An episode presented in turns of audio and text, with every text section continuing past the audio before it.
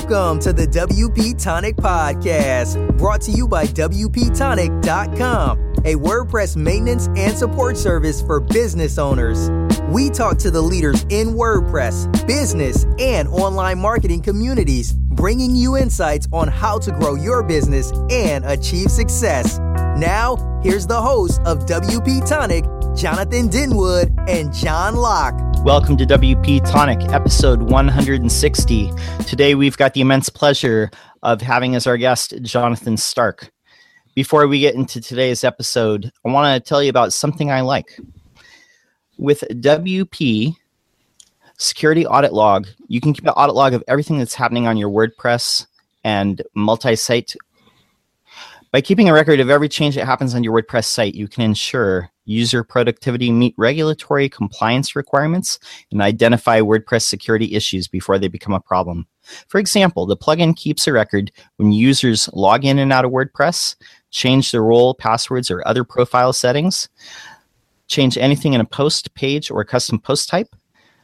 Uh, if a user on a WordPress multi-site is added or removed, if someone uploads or deletes a file, changes a password or email address, if a user installs, activates, deactivates, upgrades, or uninstalls a plugin or theme, is updated or upgraded, uh, if there's a failed login attempt, 404 error request, and so much more. WP Security Audit Log is WordPress's most comprehensive user monitoring and audit log plugin. It's installed on 40,000 websites. You can also extend the plugin's functionality with reporting, email notifications, syslog integration, and other premium add ons. So visit the plugin website at wpsecurityauditLog.com for more information. And if you use the coupon code WPTonic25, you'll get a 25% discount during your checkout. Now, on to the show. Jonathan, for those that are those of our listeners that don't know who you are, just tell them briefly uh, who you are and, and what you're all about. Sure. Yep. Thanks for having me on. Um, my name's Jonathan Stark. We got a full contingent of Johns on the episode today. yeah, we do. I'm gonna get a little confusing. Uh, but yeah, my name's Jonathan Stark, and I live in lovely Providence, Rhode Island, which is near Boston in the United States and I have a two businesses actually. One is a mobile strategy consulting business where I help credit unions sort of make the leap to the post PC era. And I've been doing that sort of thing for uh, about 10 years as a solo consultant, a little over 10 years. And about two years ago, my other business that I started as kind of a side hustle is business coaching for software developers, where I help them get better clients and grow their profits by breaking the trading time for money habit. So break out of that hourly trap. Definitely. And I'm on your email list, so I can definitely attest I've gotten a lot out of it.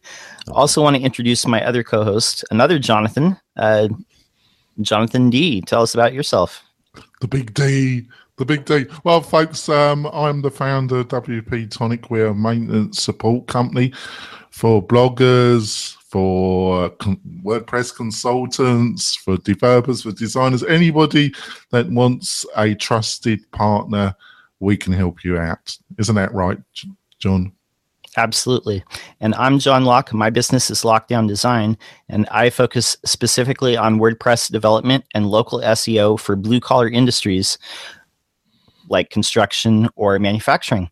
Uh, first question I have for you, Jonathan, is and if anybody's listened to you or read your work, they understand that you're a big advocate for value pricing. Mm-hmm. Um, and yeah, how does value pricing differ from traditional hourly based pricing, and and why are you such a strong advocate for it? Sure. Uh, well, value pricing is just one of the one of the sort of alternative approaches to hourly billing that I advocate, but it's the one that I advocate for project work. And the difference really is it's night and day. There's almost no comparison. But just to give people a, a quick sort of crash course on what it is, it's kind of like doing fixed price project works, uh, project work, but it's on steroids. So instead of calculating how much you should charge for a given engagement based on how hard it's going to be for you, how long it's going to take you to do it, or how much you know effort or number of bodies you have to throw at it, instead of that, you calculate the price based on the value of the business outcome to your client. and you sort of uh, create a multiple of that or a fraction of that, I should say. It's like maybe if somebody's going to make $100,000, you can charge them a tenth of that easily and have it create like a no brainer price for the client. So it's just a different way of calculating a fixed price. Now, one of the things that you talk about a lot is hourly billing. It almost puts the service provider and the clients at cross purposes. Um, can you speak a little bit on that? Sure. I mean, hourly billing is bad for everybody involved. The client, you, the seller, whether you, you know whatever you do. Let's say you do web design, uh, it's bad for the project itself. It's corrosive to the relationship, the collaboration in the project because, like you said, people are at cross purposes. the The fact of the matter is, the faster the project gets done, the better it is for the client. I've never had a client say, "Hey, could you take a little longer? We don't want to release it so fast." You know, they always want it yesterday. Yesterday would be better than tomorrow. So it's always good for them to have it done more quickly. But if you're getting paid by the hour to do that project for the client, you're going to make more money the longer it takes. And I understand that if it takes a really long time, the client's going to start to get angry and then you have sort of these ancillary problems. But the fact of the matter is, the longer it takes, the more you make, which has a, a whole bunch of horrible side effects uh, that we can go into if you if you'd like to drill into that. Yeah, definitely. I definitely let's talk about that. Uh, you know, mm-hmm. what are the side effects of of basing, uh, you know, project based work on the mm-hmm. hourly billing as opposed to value based? Right. So there are a couple of here. I'll give you like three three things that are bad for everybody. The first one is that it hourly billing encourages a mentality that. Uh, sort of it encourages aimlessness. So typically the way it works is that somebody will come to you, the client will come to you and say, "Hey, John, I understand you, you know, I got I heard your name. I heard that you're great at web design. Maybe I listened to the podcast and we know we need some web design work done. Uh, could we talk about that? Here's a punch list of things that we'd like you to do. We need, you know, the the buttons to be bigger, the logo to be bigger. We want to change some colors here and there, add some photography, so on and so forth and they give you this sort of punch list of things that they want you to do. If you charge by the hour, and you know, and, and of course they're in a hurry, and if you charge by the hour, it's likely that that you'll say, okay, my rate is hundred dollars an hour, two hundred dollars an hour, whatever it is, and they somehow, and this is the the mystery to me, somehow they make a decision based on that. It's totally irrational that they would make a decision based on that, that just your hourly rate. But then, but for some reason, they say, okay, go for it so you start doing that stuff and you get to the end of the project and or you you get to the end of the list. It's not really a project. It's just a list of stuff they want you to do. And perhaps they give you some more stuff to do in the in the process and the scope sort of creeps all over the place. And at the end of it, there's if you hit some kind of business outcome, some desirable business goal with those changes, it was pure luck because no one ever discussed what the desired outcome was. And the the effects of this are probably familiar to all of your listeners or anyone who bills by the hour, especially for design work, is that you get into these meetings where you know you, you have these debates about what color blue the blue should be or how big the logo should be or where something should be placed on the screen. And it turns into this kind of like uh, you know the, the highest paid person in the room just gets to decide ultimately what you know how the design's going to look which is crazy because what really should be happening with design is that it should be in service of a goal. And if nobody has defined a goal then you can't uh, you can't succeed. If there's no goal you can't succeed. And if you can't succeed then they're going to regret spending the money on this thing. They might not blame you but they're going to regret having spent the money because it didn't deliver a business outcome. They wasted the money. That, that's just the first thing. The reason i am glad that you brought that up is in our community, the WordPress community, I've seen a lot of people treat value pricing like it's the devil. Mm-hmm. Um, and and people have this assumption that value pricing means you're just trying to charge as much as you possibly can. Mm-hmm. And to me, value pricing is is it does not work and it cannot work unless you identify the overall business objectives of a project. If Mhm. you don't dig in and do that, uh, it, it's really tough. Uh, I would love to hear uh, a little bit uh, more about you know the difference between uh, standard like hourly project, how those run, as opposed to like a value based project when you're doing discovery. Sure. Let, let me address the the the evil part first. so the thing that the thing that people don't realize, and it's probably it makes sense that they don't realize it because when people online talk about value pricing and they're saying how great it is, they emphasize the fact that it has dramatically increased their profits. So it seems like gouging, or oh, you got paid sixty-five thousand dollars for a WordPress website. That's insane. Uh, the client got ripped off. You're a bad person. What, but what they don't realize is that value pricing cuts both ways. So imagine a scenario where somebody says, "Hey, we want to pay you 100 bucks an hour to do a bunch of stuff for us," and then you do it, and they they end up spending uh, 50, you know, whatever, fifty thousand dollars with you, and they get no value out of it because they didn't ever define an outcome. You never asked them for an outcome. You just went to work like a pair of hands, being told what to do, and you know, is that fair? I don't think so. They they inflicted it on themselves, perhaps but I feel that as the experts for on the thing we do, let's say web design, but it could also be illustration or photography or or anything else. I feel like it's incumbent on us as experts to say to have a little bit of ethics and say, you know, I, I understand that you want me to do all these things, but I don't see how they're going to deliver any kind of business outcome for you. It doesn't make sense to me why you would make the logo bigger, pay me all this money to do all of these things. How are you going to get any return on investment? you know and if you if it, this is the beauty of value pricing is that it makes you have that kind of a conversation at the beginning so you can determine whether or not the client's going to be better off when you're done you know so so when i say that value pricing cuts both ways oh, i can kind of answer your second question by describing a, uh, where value pricing uh, saves the customer so it's a good thing for the customer so customer comes to me and says hey, here's this list of things that you uh, we need done. Maybe uh, it's a response. We're thinking about doing a responsive redesign. Uh, could you update our checkout? Could you make the buttons a little bit bigger so they work on the phone? Could you change some of the graphics so they download a little more quickly? I could just say yes, I'm 200 bucks an hour and I'll do all those things for you. But instead, what I would say is, you know, I would get on the phone with them and have a conversation. I'd say, like, tell me everything you know about this project, everything that's, uh, you know, everything that you think you need me to do. And they'll go through that and they, they'll sort of brain dump for 15, 20 minutes. And then once they've exhausted that thread, then I'll say, awesome, thanks for that information. I've got all the notes here. Um, can we, I, I, need a little bit of big picture context though. Could we back up and just tell me why you're doing this? Why, why do you want to do this? Why not just leave things the way they are? and they'll say, "Oh, well, we could never do that," and then they'll explain why they couldn't do that because maybe a big competitor is eating their lunch, or there's some changes in their industry, or or something as simple as the CEO just you know finally said it's this is a prerogative or this is a new strategy, this is a, a high priority, so they told us to go find someone like you. Like, okay, why? You know, and then you go through these, these this series of questions I call why questions where you ask them why, you know, like I said, why are you going to do this? Then you go into a series of questions about why do it now? Why not? Why didn't you do it six months ago? Did something change? Why don't you do it six months from now? Why don't you wait?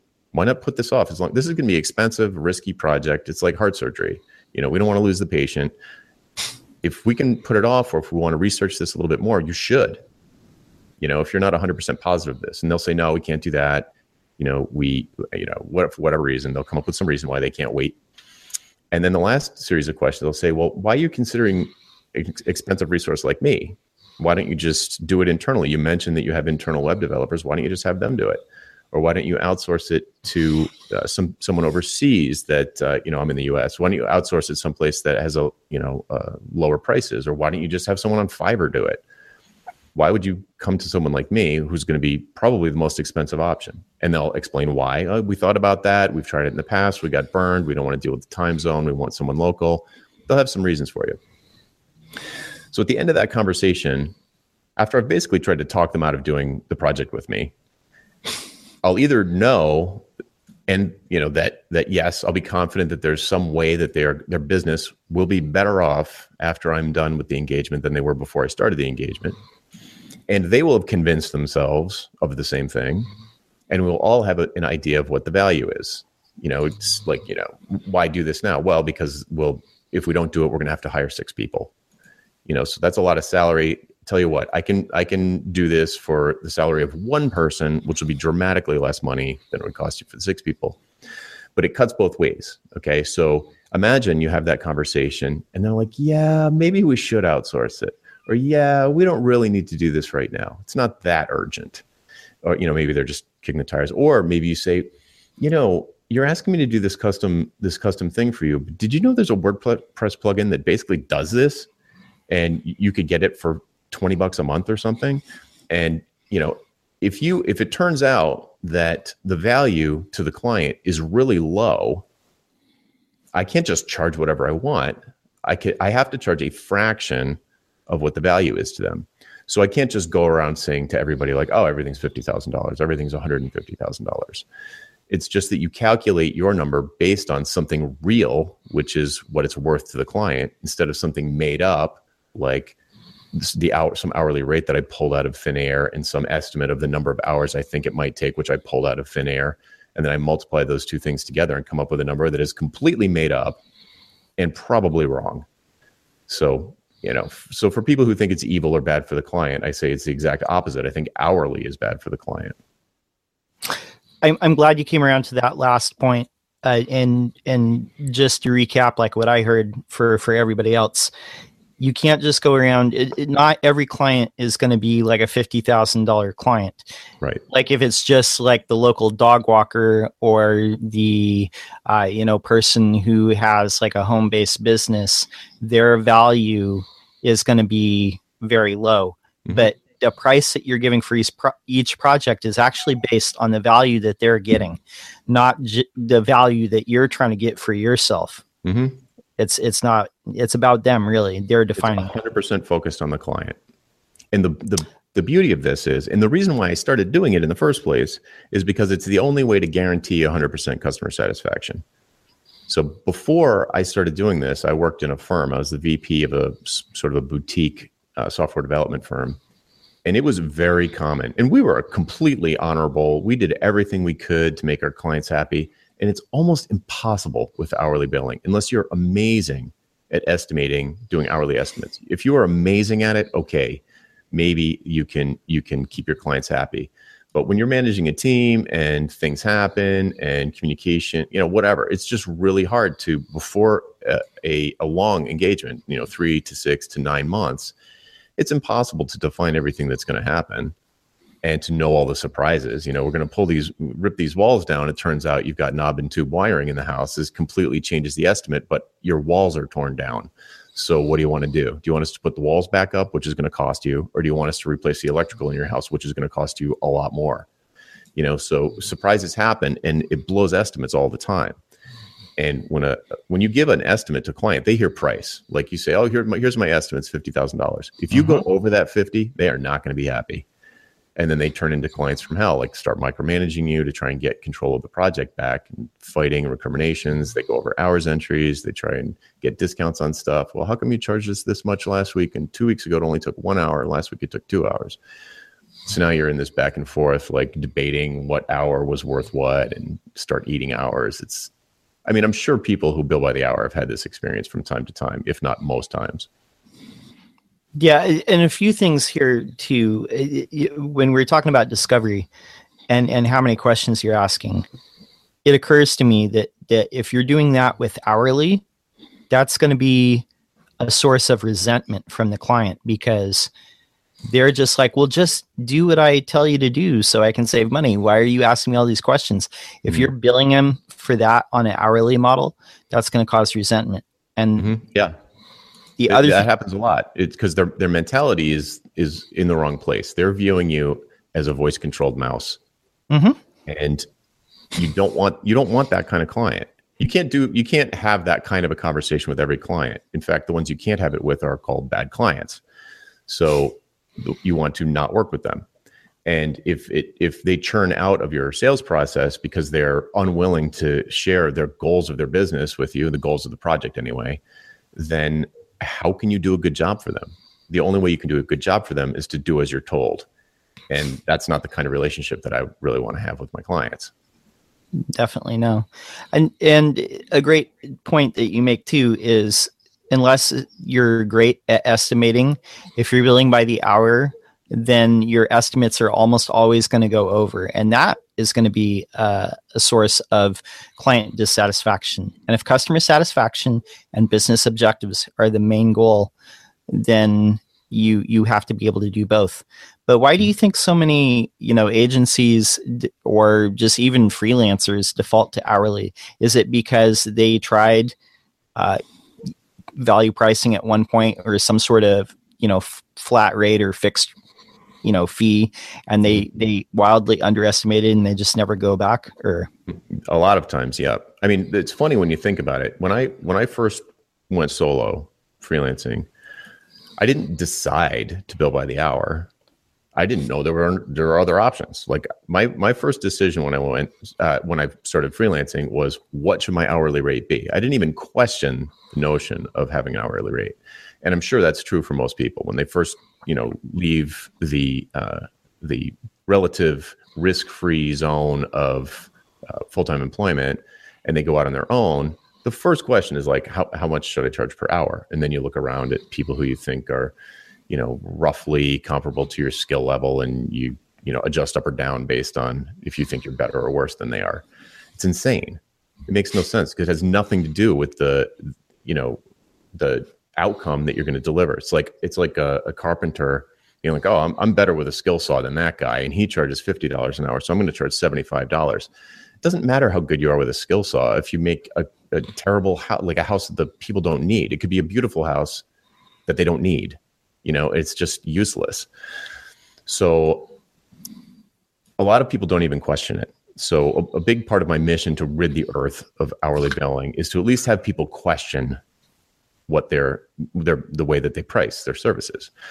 So then then some people will try fixed bids and get killed, you know, lose money, a lot of money, and then they'll say value pricing doesn't work.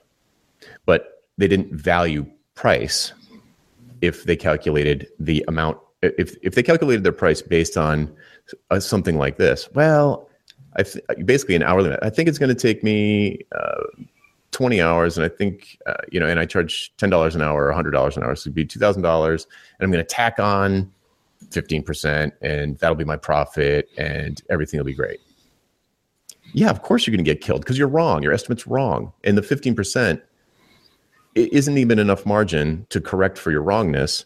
So you've made no profit whatsoever, and then you're like, fixed bids bids don't work and the reality is that you're calculating your price based on the wrong thing. You're calculating it on your cost, which is, you know, t- sometimes referred to as cost plus or time and materials. And if you're calculating your prices that way, yeah, you're going to get killed because you're there's no margin. There's no way for you to do it right. So if instead you keep your eyes out for projects that are hugely valuable to your clients to, or prospects, I should say. So you keep your eyes out for projects that are just wildly valuable, million dollars a year, going to improve the profits of this company by a million dollars a year. Or this person who is a millionaire is, it doesn't have to be a millionaire, but just, you know, I'm sort of exaggerating to make a point.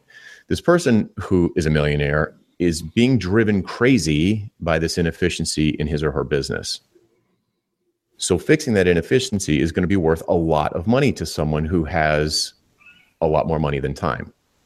So if you if you notice when these kinds of jobs come in, then you're like, oh, this is probably going to be this is probably going to be a great win for them because I can do it for a tenth of what it's worth to them. So they get 10x ROI, and I can probably do it in a teeny amount of time. So my costs are infinitesimal, like not even worth considering based on the price that I can charge for it. So yeah, this is a great project for me and for them. So then you go ahead and do it. And you know, people always ask me, how do you calculate the profitability when you're doing value pricing? And I'm like, you don't even think about that. Everything's very profitable because you're throwing away all the stuff that's low value. So you just wait for the really high value projects. And there's, I mean, it's it's a ridiculous question to someone who's used to doing it. I don't. It's almost like I don't even know how to answer it. Totally. Um, I think we're up against our first break or our one break. So when we come back, we're going to be talking more with Jonathan Stark about value pricing. Do you want to spend more time making money online? Then use WP Tonic as your trusted WordPress developer partner. They will keep your WordPress website secure and up to date so you can concentrate on the things that make you money. Examples of WP Tonic's client services are landing pages, page layouts, widgets, updates, and modifications. WP Tonic is well known and trusted in the WordPress community. They stand behind their work with full, no question asked, 30 day money back guarantee. So don't delay. Sign up with WP Tonic today. That's WP tonic.com, just like the podcast. We're coming back from the break and we're talking with Jonathan Jonathan Stark about value pricing. Uh, I want to ask one question before I turn it over to the other Jonathan. Uh, for people who are maybe coming from the hourly uh, billing based world and and they're trying to get into value pricing what's a good way to try and transition uh, should they try something like a product ladder or product sized uh, consulting where they have some sort of offering where they, where there's blocks of uh, uh service or mm-hmm. yeah that's important to talk about because i get really passionate about about breaking out of hourly billing, breaking out of that hourly trap. And it can come across like I want everyone to do it immediately. And that's that's not what I want because it's hard. It's really hard because you oftentimes have to change a lot of systems and processes inside of your business because hourly billing is like baked into everything from accounting to reporting to invoicing. It's just everywhere. So it takes time to root that out and it takes time to change the way you think and it takes time to change the way your clients engage with you. So it's it's a process. And it's something that you should do in a very it, it can be risky because if you're if you're really bad at determining value you're going to price yourself too low and then you're going to ha- get killed. Uh, or if you don't understand how to control scope on a project like this you're going to get killed. So it's very like i feel like i'm giving people a loaded gun and they're just sort of like oh what's this? You know So I'm glad you asked what are sort of first steps to start to do this. And in, in my opinion, the first steps are to stop doing, so you stop trading time for money, but don't go straight to value pricing. Value pricing is kind of like the 400 level course where it's much easier to do things that are uh, a little bit safer where you're not calculating your price based on the value of the individual project because that's that's black magic. It takes a while to get good at that. But you can at least break the the that sort of uh, time for money thing which will change the way you think. It'll start to change the way you think about uh, the way you run your business. And you can start to change your systems so that hourly billing is like slowly bleeding out of your company or your business and you, you don't have to be as dependent on it. So a great thing to do is to you know the next time you do are asked for a proposal somebody will say hey we want you to do this web design work. You can add you just do everything normal like you normally would. You talk to them like you normally would. You probably try to define the scope. You probably ask them what sorts of things they want done instead of asking them why. Um, you say okay what things do you want me to do? You get a list of those things. You go back to your office and you think all right uh, it's probably going to take me this long. It's probably going to uh, da, da, da, da, da, da. here's my hour. Uh, so my estimate, I'll estimate it at ten thousand dollars. So that's probably the way that people normally do their their proposals and do their uh, sales. Well, the change that I would ask you to make is to just take that number, the the ten thousand dollar number, and multiply it by eighty five percent, and come up with eighteen thousand five hundred dollars or pounds or whatever. But just increase it by eighty five percent and add that as an option on the proposal as a fixed price. So, you know, it'll be $10,000. I will do these things you told me to do. I expect that I'll be able to do it for that amount of money in that range of time, but I could be wrong. And my level of confidence is maybe 75%. I'm reasonably confident, but I'm not positive. Things, there could be surprises. Then you say, now, dear client, if you would like me to take the risk of the surprises for you, I you can pay me $18,500 up front, 100% in advance, and I will not, you will not pay another dime. They'll, you won't have to worry about change orders. We will achieve what we're setting out to achieve here, and that and you, you can uh, know in advance of making your buying decision exactly how much it's going to cost, just like you were going out and buying a house. You know, you know the price before you decide to buy it. So, uh, oh, my, my the reaction that I get when I suggest this to people is freak out. They're like, "No way! I, I would never commit to eighteen thousand five hundred or you know only a, an eighty five percent premium." To which I say, maybe your ten thousand dollar number isn't very solid maybe you should increase your estimate. If you're not comfortable, if you're not comfortable that you're at least within an 85% margin of error, then your estimate's too low. So come on, be honest with yourself. Raise your estimate to a point where you are comfortable saying that an 85% premium to take on that additional risk is fair. In fact, this might even be a good way to calculate your estimate in the first place is to come up with a number that you would consider doing as a fixed price and and backing into your estimate. But but anyway, if you do this, you'll be surprised how many clients are happy to pay the extra 85% to lock in a number. Because if they've got any experience working with hourly talent, they know that it's it's a very scary process because it's like it's like the the person who you know the developer in this case or the designer is like driving this bus and the client's strapped to the front of it and you're both going to end up in the same destination but it was a much scarier ride for the client than it was for the person who was kind of in control which is the person who's doing the development or the design it's a you're horrible right. experience for the client so that's that's one way to do it add a fixed price option to an hourly estimate i, I love that idea i think it's brilliant um, because people want to know how much it's going to cost and i think a lot of time they look at estimate like equals price but estimate is just an estimate. Uh, Jonathan. Oh, Jonathan. Yes. Jonathan big, D. Big D. It's the big D here, folks.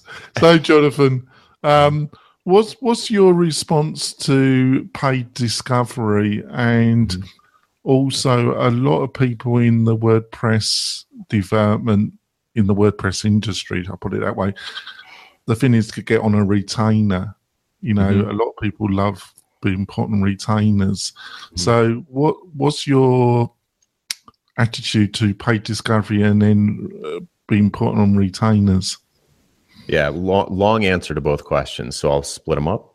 So yeah. the first one is paid discovery.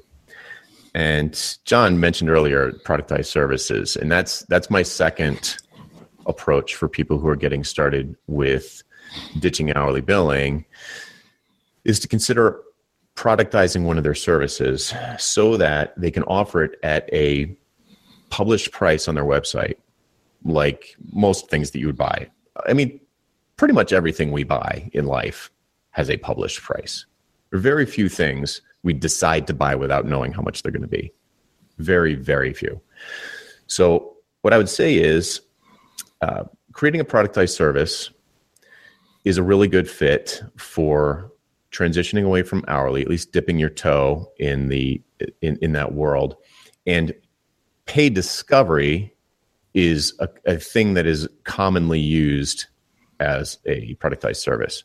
You wouldn't want to call it paid discovery because that p- p- clients don't react well to that language.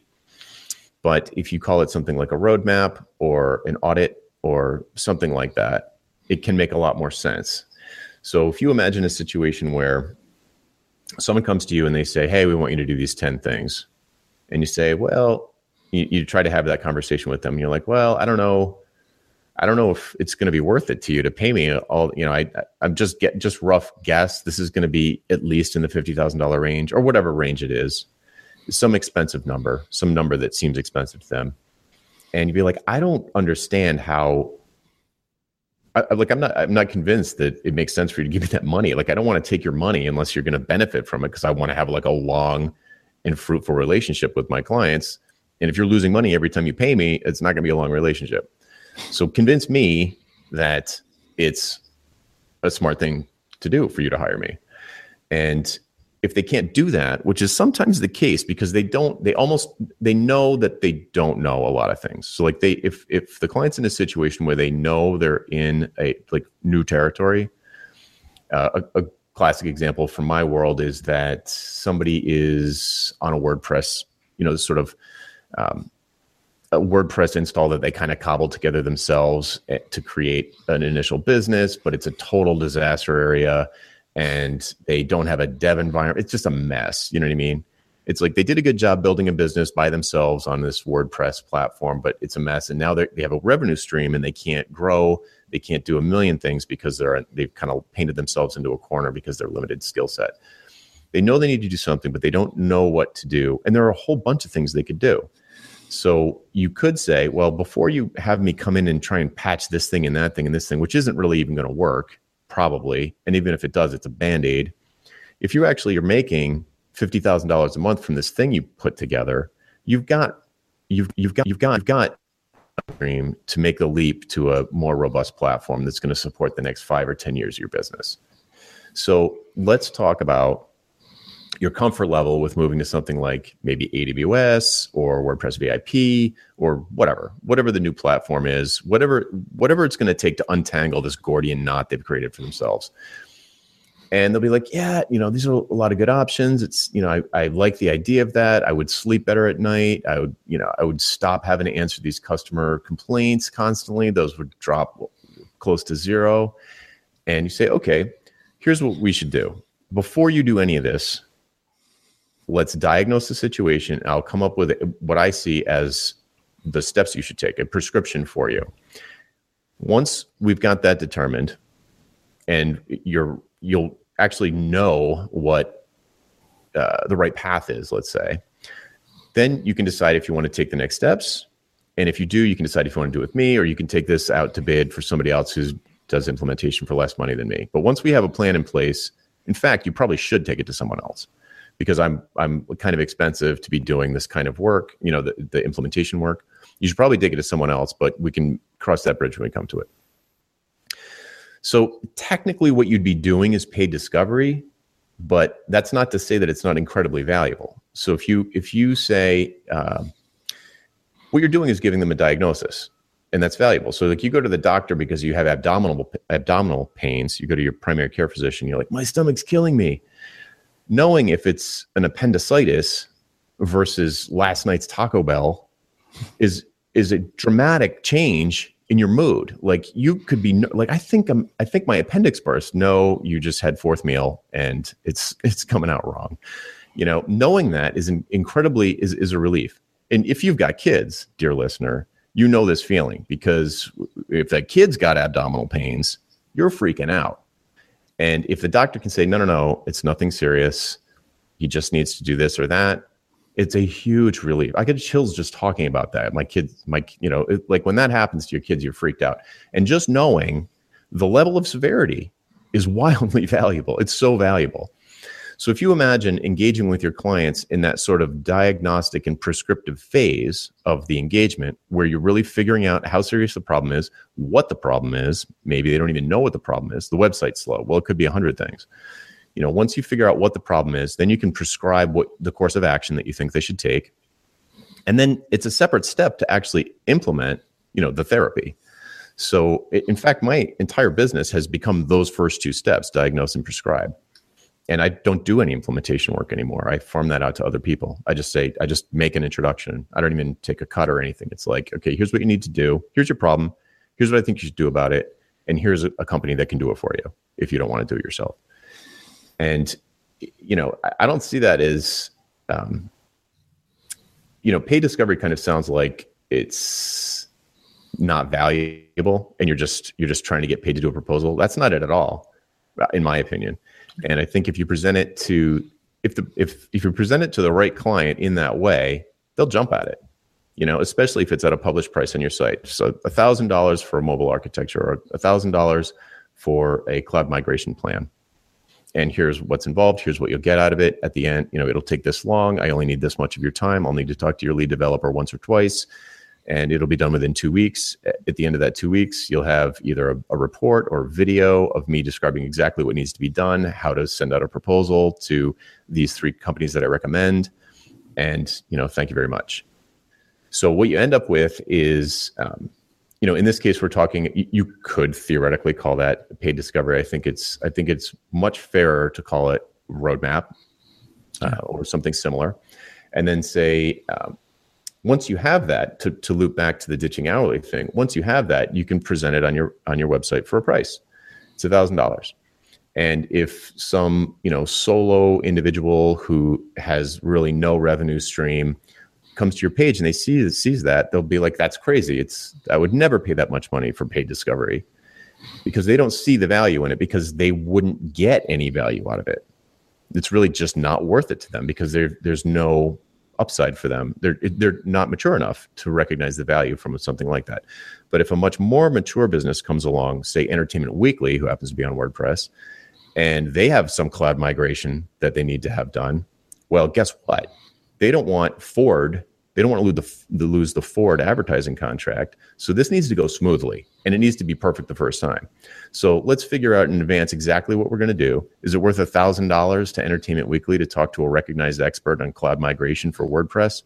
Yeah, it is. And they come out of it with this thing that's wildly valuable to them. And what's cool for you, if you're the person offering this, is that that price point never has to go down. It could go just up every time you sell one. You could raise the price. You're like, oh, I sold it at a thousand. Let me try it at fifteen hundred. Let me try it at twenty five hundred. Let me try it at thirty five hundred. And as you do that, uh, while the price is going up and your work is not increasing, in fact, you can decrease the amount of work it takes to deliver that because you can uh, automate aspects of the delivery. You can remove things that the clients, your clients, haven't really found that valuable, but are a real pain for you to do uh, and you can uh, you just you can create templates and libraries and all these things to make yourself more efficient at delivering this thing which increases your profits again. Nobody ever thinks about being more efficient equaling increased profits when you're billing by the hour. You don't even think like that.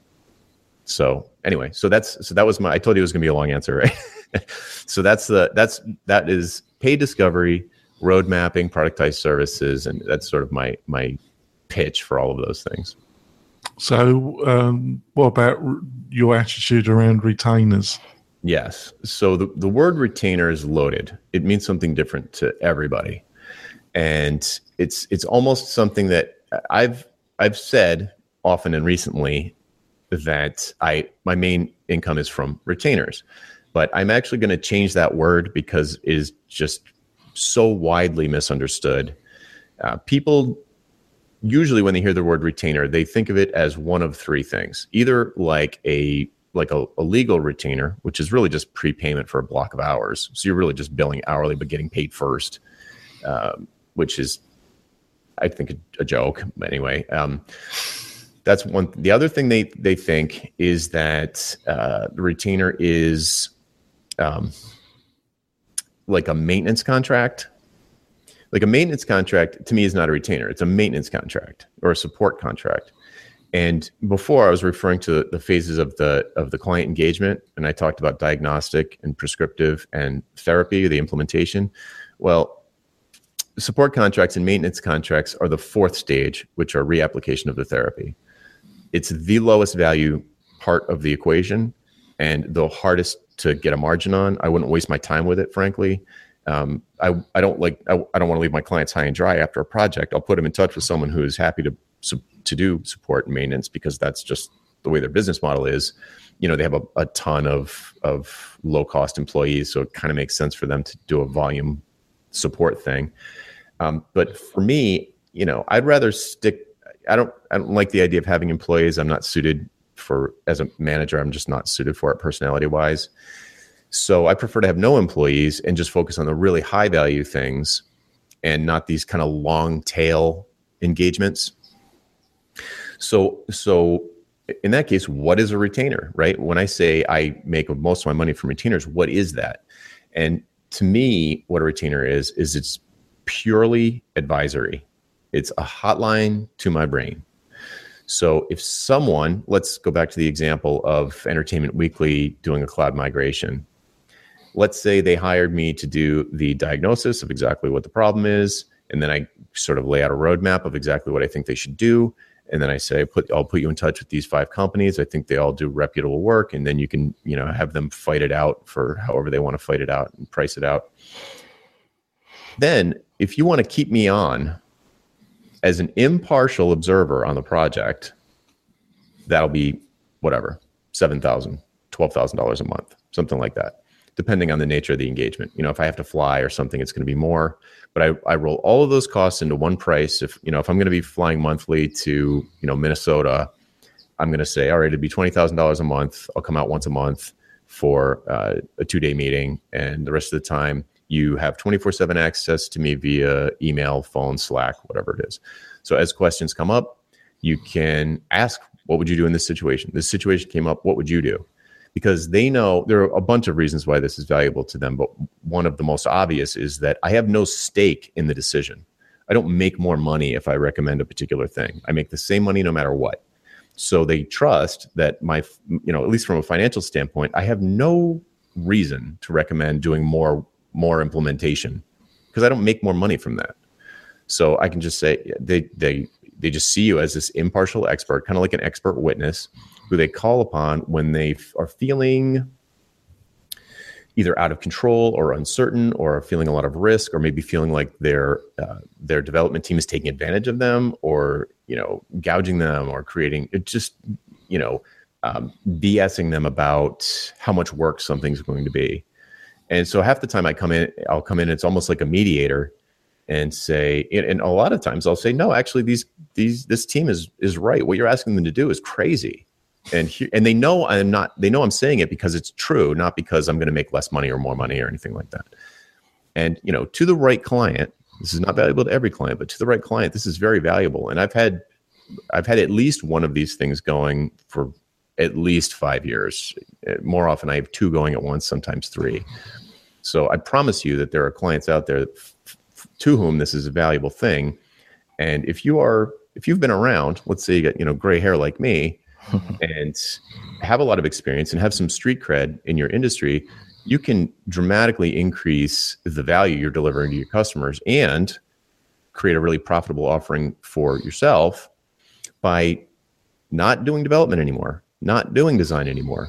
You know, stop typing those semicolons it's, you're never going to make more than $200 an hour typing semicolons. Even iOS developers, top end iOS developers, it's hard to find one that makes more than 200 and they're probably the most in demand developers out there. So you're if you're a solo person, your your income caps out at like $150,000 a year. There's no way around it. You either have to hire people, work more or raise your rates and you can't raise your rates too much past 200. So you know if you want to if you want to grow your business into mid five you know, mid six figures maybe to seven figures you're not going to do it with hourly billing Oh, just fantastic answers. Um, I think um, we'll wrap up the podcast, and if Jonathan's up to it, we'll spend like 10 minutes with some bonus content. How does that sound, John? It sounds great. Uh, Want to remind everyone if you're getting value from this podcast, be sure to go to iTunes, leave us a detailed review. Uh, we're at 66 reviews right now. We'd love to get to 100. And uh, if you leave us a review, we might read it on the air. Uh, and with that, how do we get a hold of you, Jonathan? Best place to find me is to go to valuepricingbootcamp.com and sign up for my free five day email course where I drill into a lot of these topics in more detail. And, uh, you know, you can interact with me. I, I read every single reply. So if you get on that list and you have a question, just hit reply and I will answer. And other Jonathan, how do we get a hold of you? Oh, it's quite easy, folks. You can get me on Twitter at Jonathan Denwood. There's only one, actually, Jonathan Denwood. And, um, or you can email me at jonathan at wp tonic.com and uh, I'll, I will answer it probably the next day, um, but you'll get a personal answer. And you can get a hold of me at my website, which is lockedowndesign.com. You can follow me on Twitter. I'm lockedown underscore page, uh, facebook.com slash lockedown design. Uh, for the WP Tonic, we're saying sayonara. Peace out. We out of here. Join us on the bonus content. See you later, folks. Bye.